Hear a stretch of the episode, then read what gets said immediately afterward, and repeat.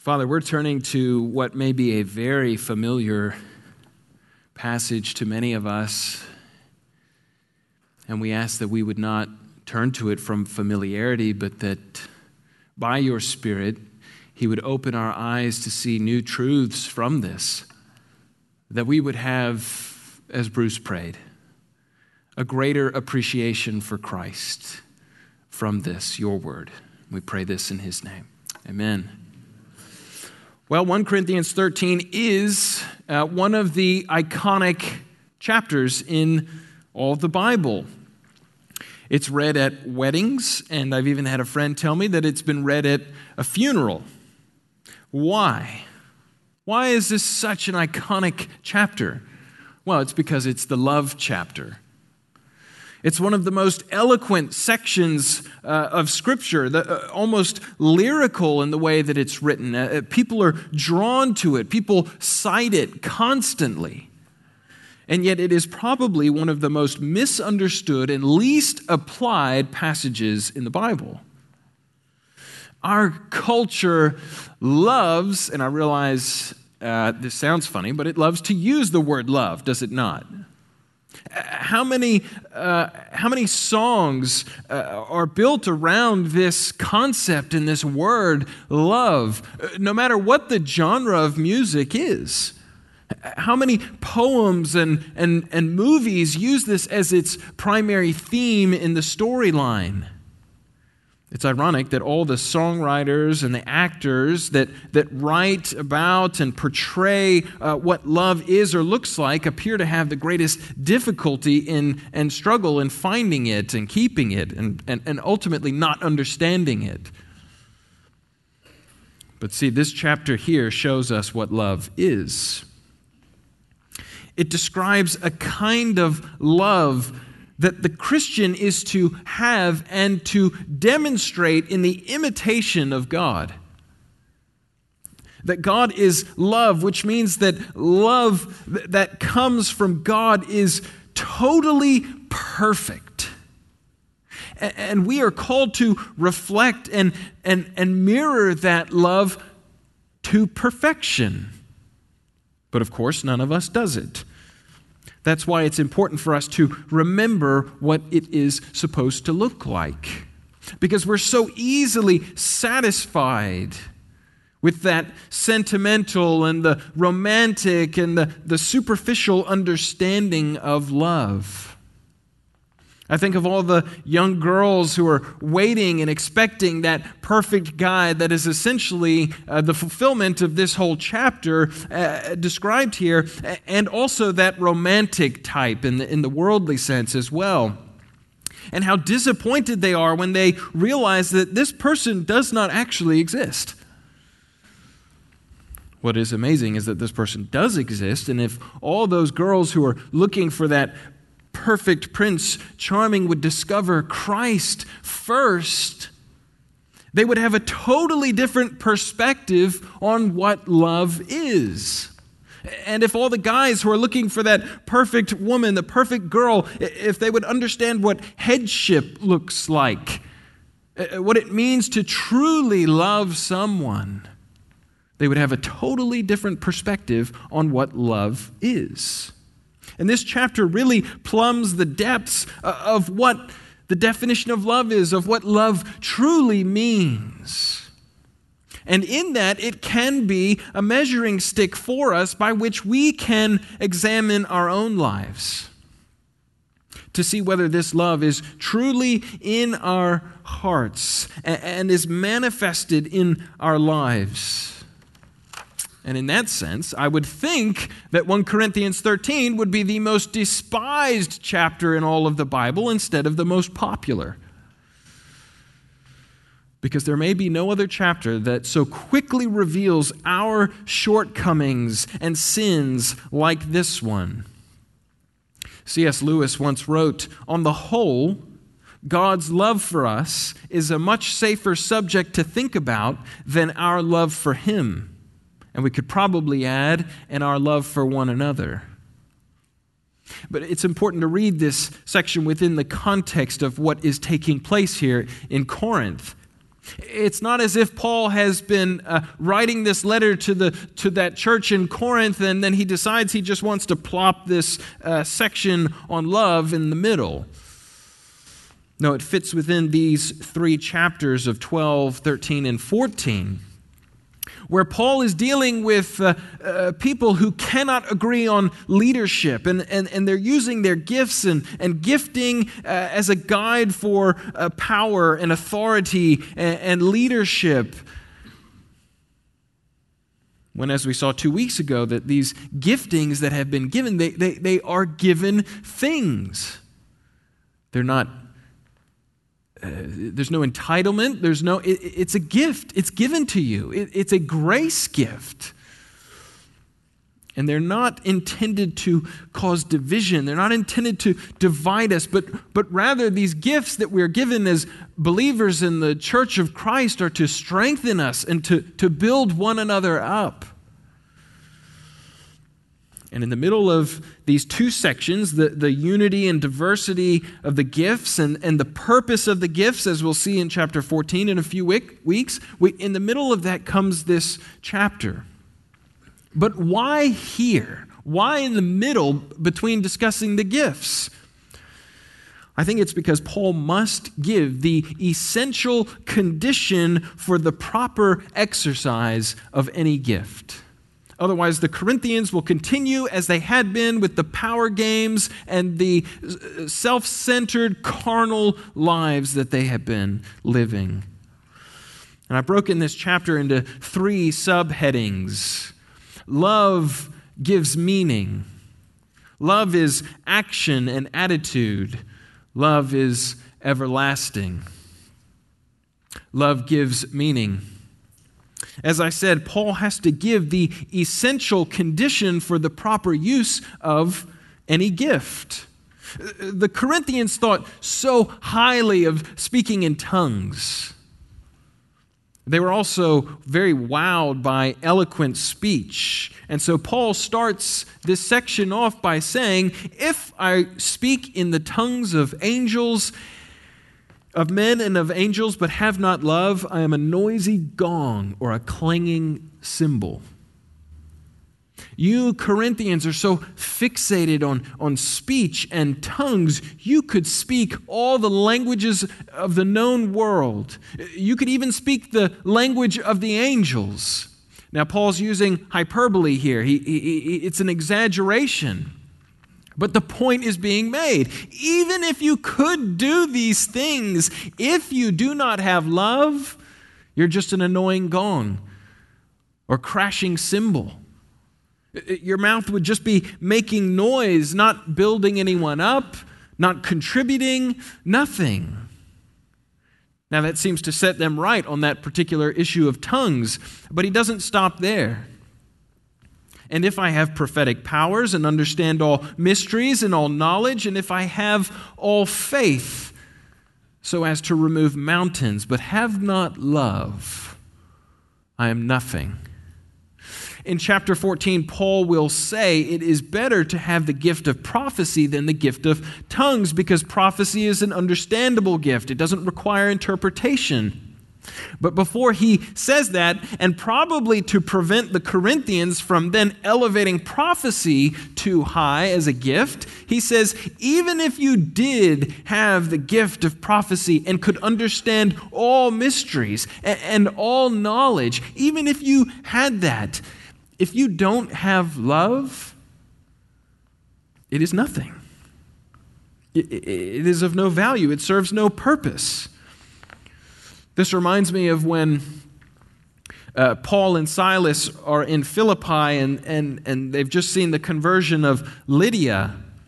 And there's this young slave girl who was demon possessed. And she's going around and proclaiming, These men are servants of the Most High God who proclaim to you the way of salvation. The girl is truth telling. She's prophesying the truth of who Paul and Silas were. But it was not out of love that she did this. And so it is of no gain to her. In fact, Paul gets annoyed with her and eventually casts the demon out. It would be like hearing someone saying, I love you, when you know for a fact that they don't actually love you. And if you had faith to move mountains, to remove mountains, again, we talked about this a few weeks ago. It's, he's not talking about saving faith, but the gift of faith. And yet, if you had the gift of faith to move mountains without love, it would be inconsequential, except that you can move mountains. It should be a great gift. See, a person is not measured by their giftings, but by their love. And without love, a person is nothing. And again, I think we tend to read romantic love into this. But no, it's talking about a, a higher form of love. Even if you perform the act of giving away all of your possessions and all that you had and delivered your body up to being burned, if you did that, what would you gain? You would gain nothing if there is not love. So we see at the very root of all that we do and all that we are, if there is not love, then what gain is there? The frightening thing about what Paul is writing here is that these things can be done without love. It is possible to be uh, uh, the greatest donor in the world and not have love. It is possible to sacrifice your very life and yet not have love. We see this in the way that Jesus talks with the Pharisees of his day. What was their chief fault? Was it Something about their outward look, their outward appearance? No, it was their hypocrisy. They were sacrificial in their giving, they were sacrificial in their time, but all the while they hated God's Messiah. They were at enmity with God. Love is higher than the gifts and more important than the performance. Love gives meaning to life. Second, love is action and attitude. And now Paul comes to the definition of what love is. We often think of love as a noun, as if love could be just reduced to um, a feeling rather than an action. And so we have this common phrase fell in love, or fall in love, or fall out of love, or fell out of love. Is it me, or does love sound uncoordinated? It keeps falling. It's this uh, chemical emotion uh, over which we don't have any control. It, it, it's either there or it isn't. But you see, that is romantic love. That's the definition of romantic love. It comes and it passes. But far and away, the use of love in the Bible is in the verb sense using active terms. Love is defined by what it does and what it doesn't do rather than what it feels like. How else can you understand the great commandment to love your neighbor as yourself? Or Jesus' command to love your enemies? Love expresses the love Christ demonstrated in giving his life for the sake of human beings. Paul starts by saying, Love is patient. Love suffers long and is kind. Who is it that throughout Scripture is described as being long suffering? It's, it's God Himself. How long has God had to suffer with the injustices of human beings, with the, the evil of his creatures. Since the Garden of Eden, God has been forbearing and patient and long suffering. And yet, when we are called to imitate God, we are called to imitate him in terms of his love, which suffers long. And yet, how many times do we feel like we've reached our end? And we cry out, that, That's it. That does it. That's the end. That's the straw that breaks the camel's back. I, I cannot put up with this anymore. I have a near two year old at my home, and my long suffering is very short. by nature, by nature, we are short sufferers. We don't enjoy suffering, we want to avoid it at all costs. And yet, this is the measure of our love. Are we willing to endure with those who hurt us or even those who we find annoying? And kindness is the, the positive side of that.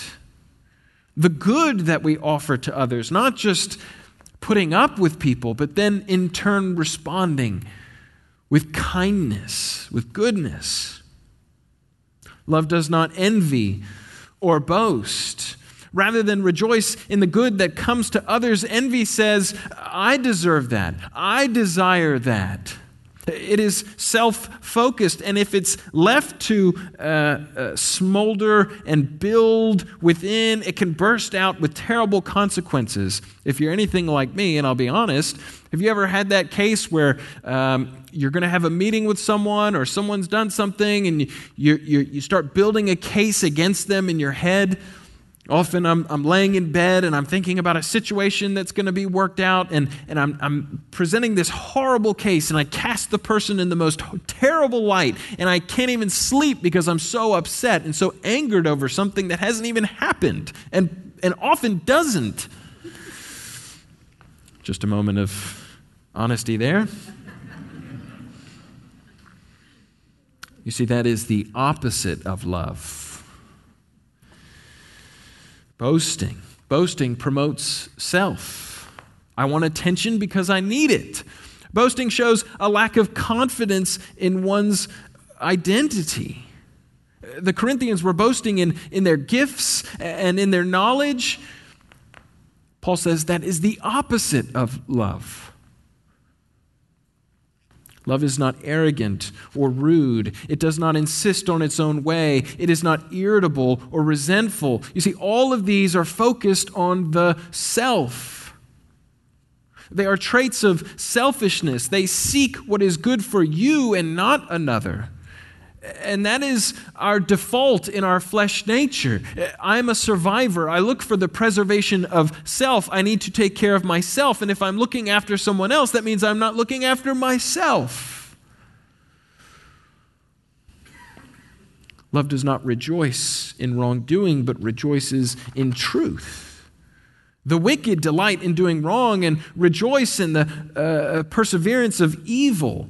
Uh, love does not bless incest, as we read of in chapter 5, uh, does not bring up uh, selfish lawsuits, as we saw in chapter 6, or sex outside of marriage, as we also saw in chapter 6.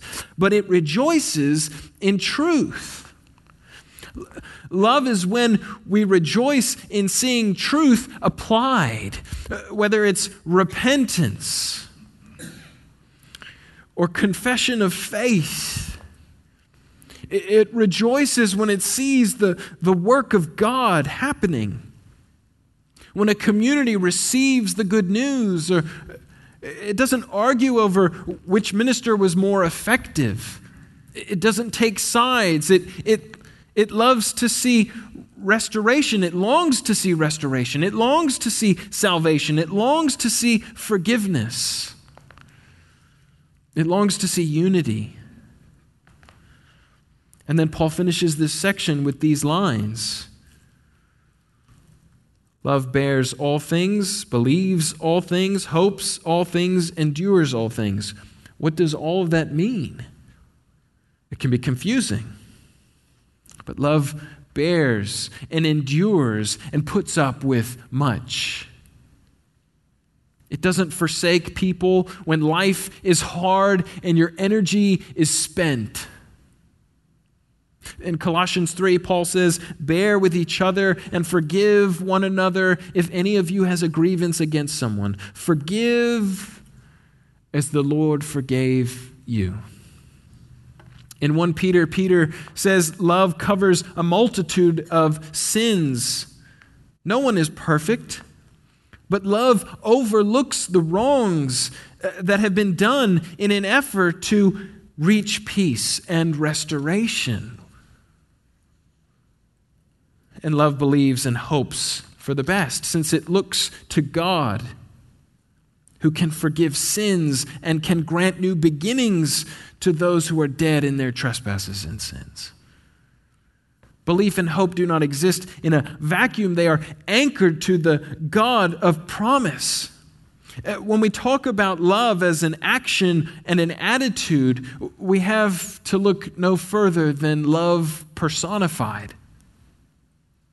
In Christ, we have the perfect image of love. In Christ, we have the perfect display of patience. In Christ, we have the perfect display of kindness and selflessness, seeking of the good of his neighbor, seeking of the glory of God, not insisting on his own ways, but making himself a servant, uh, one who bore all things, one in whom we can believe, one in whom we can hope, one who endured all things for our sake. That is the ideal of love. And though we fall far short of that, we can be strengthened by Him. He wants to build us up. He wants to use us for His glory and His kingdom. I was talking with a friend the other day who's going through a great deal of grief with his family. And he kept saying, I just have nothing left to give. I have nothing left to offer. I'm completely empty. And I thought and, and I said, You can't give anything because you have nothing filling you. Of course, you have nothing left to give. You're trying to give out of your own resources, and there's nothing there. You need something pouring into you in which you can pour back out into others. How can you drive a car continuously unless you stop to fill it up with fuel? Jesus tells the Samaritan woman that she can have a spring inside her that will eh, allow her to never have to return to a well again. He, he's saying, if you welcome me into your heart and into your life, I will fill you up. I will give you the resources you need to love even the people that hate you. Love gives meaning. Love is action and attitude. Love is everlasting. Paul says, Love never ends. As for prophecies, they will pass away. As for tongues, they will cease. As for knowledge, it will pass away. For we know in part and we prophesy in part. But when the perfect comes, the partial will pass away. Love, therefore, stands in contrast to the spiritual gifts, which are temporary. For the day is coming and will come when the partial becomes complete, when the little information we have is made whole when the gifts we need to support and build up will be replaced with the perfect. As wonderful as gifts are, what a blessing they are, they are only partial. If anything, they make us long for the full and the complete and the perfect grateful for the way that they serve and strengthen today, but looking forward to a day when they are needed no more. Paul illustrates this coming day using his own development from boyhood to adulthood. When I was in, tr- when I was in, uh, I almost gave it away. When I was in college, I got in trouble not a phrase you want to use often, but um, I got in trouble for causing a, a disruption during the freshman orientation uh, class that was being run. And I was brought before a council of these older men who had leadership roles in the fraternity that I was a part of. And to cover my back, I quoted this scripture, as a preacher's kid would. When I was a child, I spoke like a child. I thought like a child, I reasoned like a child. When I became a man, I gave up childish ways. And I said, I had grown up and I wasn't going to do this sort of thing anymore. The ironic thing was that most of these men would get up and tell stories about the pranks they used to pull and all the fun that they had and how they had such fond memories, but now they were older and wanted to prevent the same for us. Anyway, I'm not upset about that. anyway, I quoted this passage and no one corrected me. Because that verse has little to do with being a mature adult. This verse is about the spiritual gifts no longer being necessary when Christ returns. That verse packs a bigger punch than my young adult mind understood at that point. For now we see in a mirror dimly, but then face to face. Now I know in part, then I shall know fully, even as I have been fully known.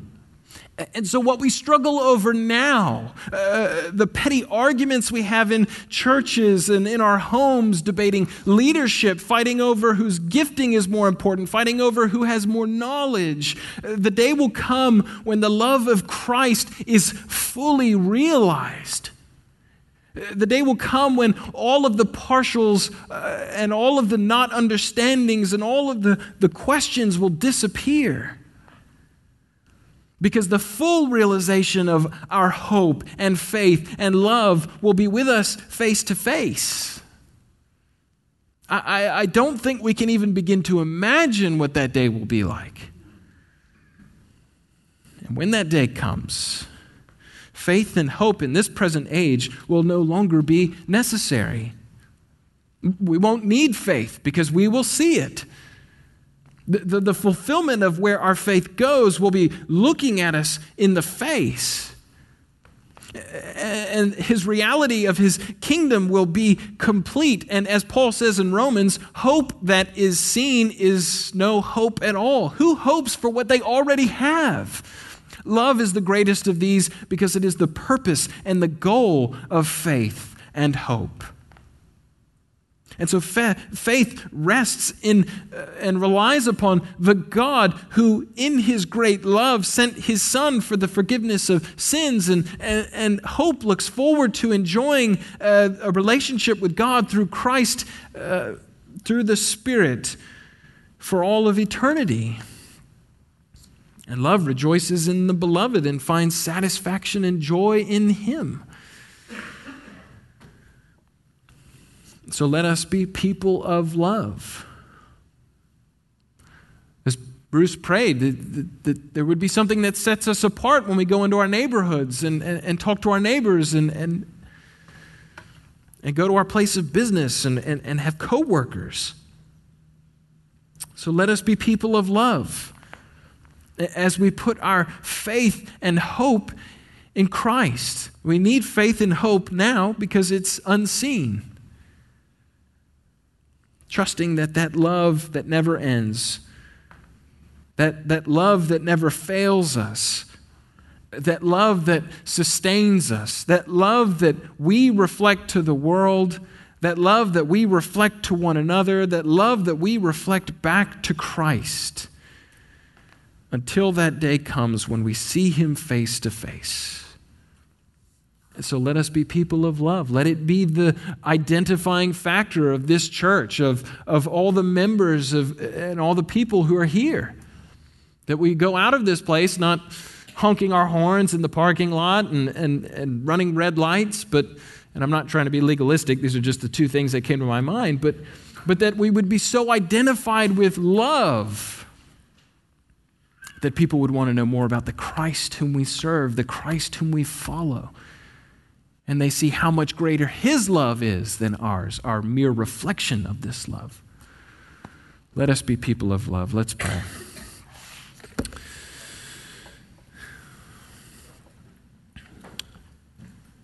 Father, our world seeks after love more than anything else, I think.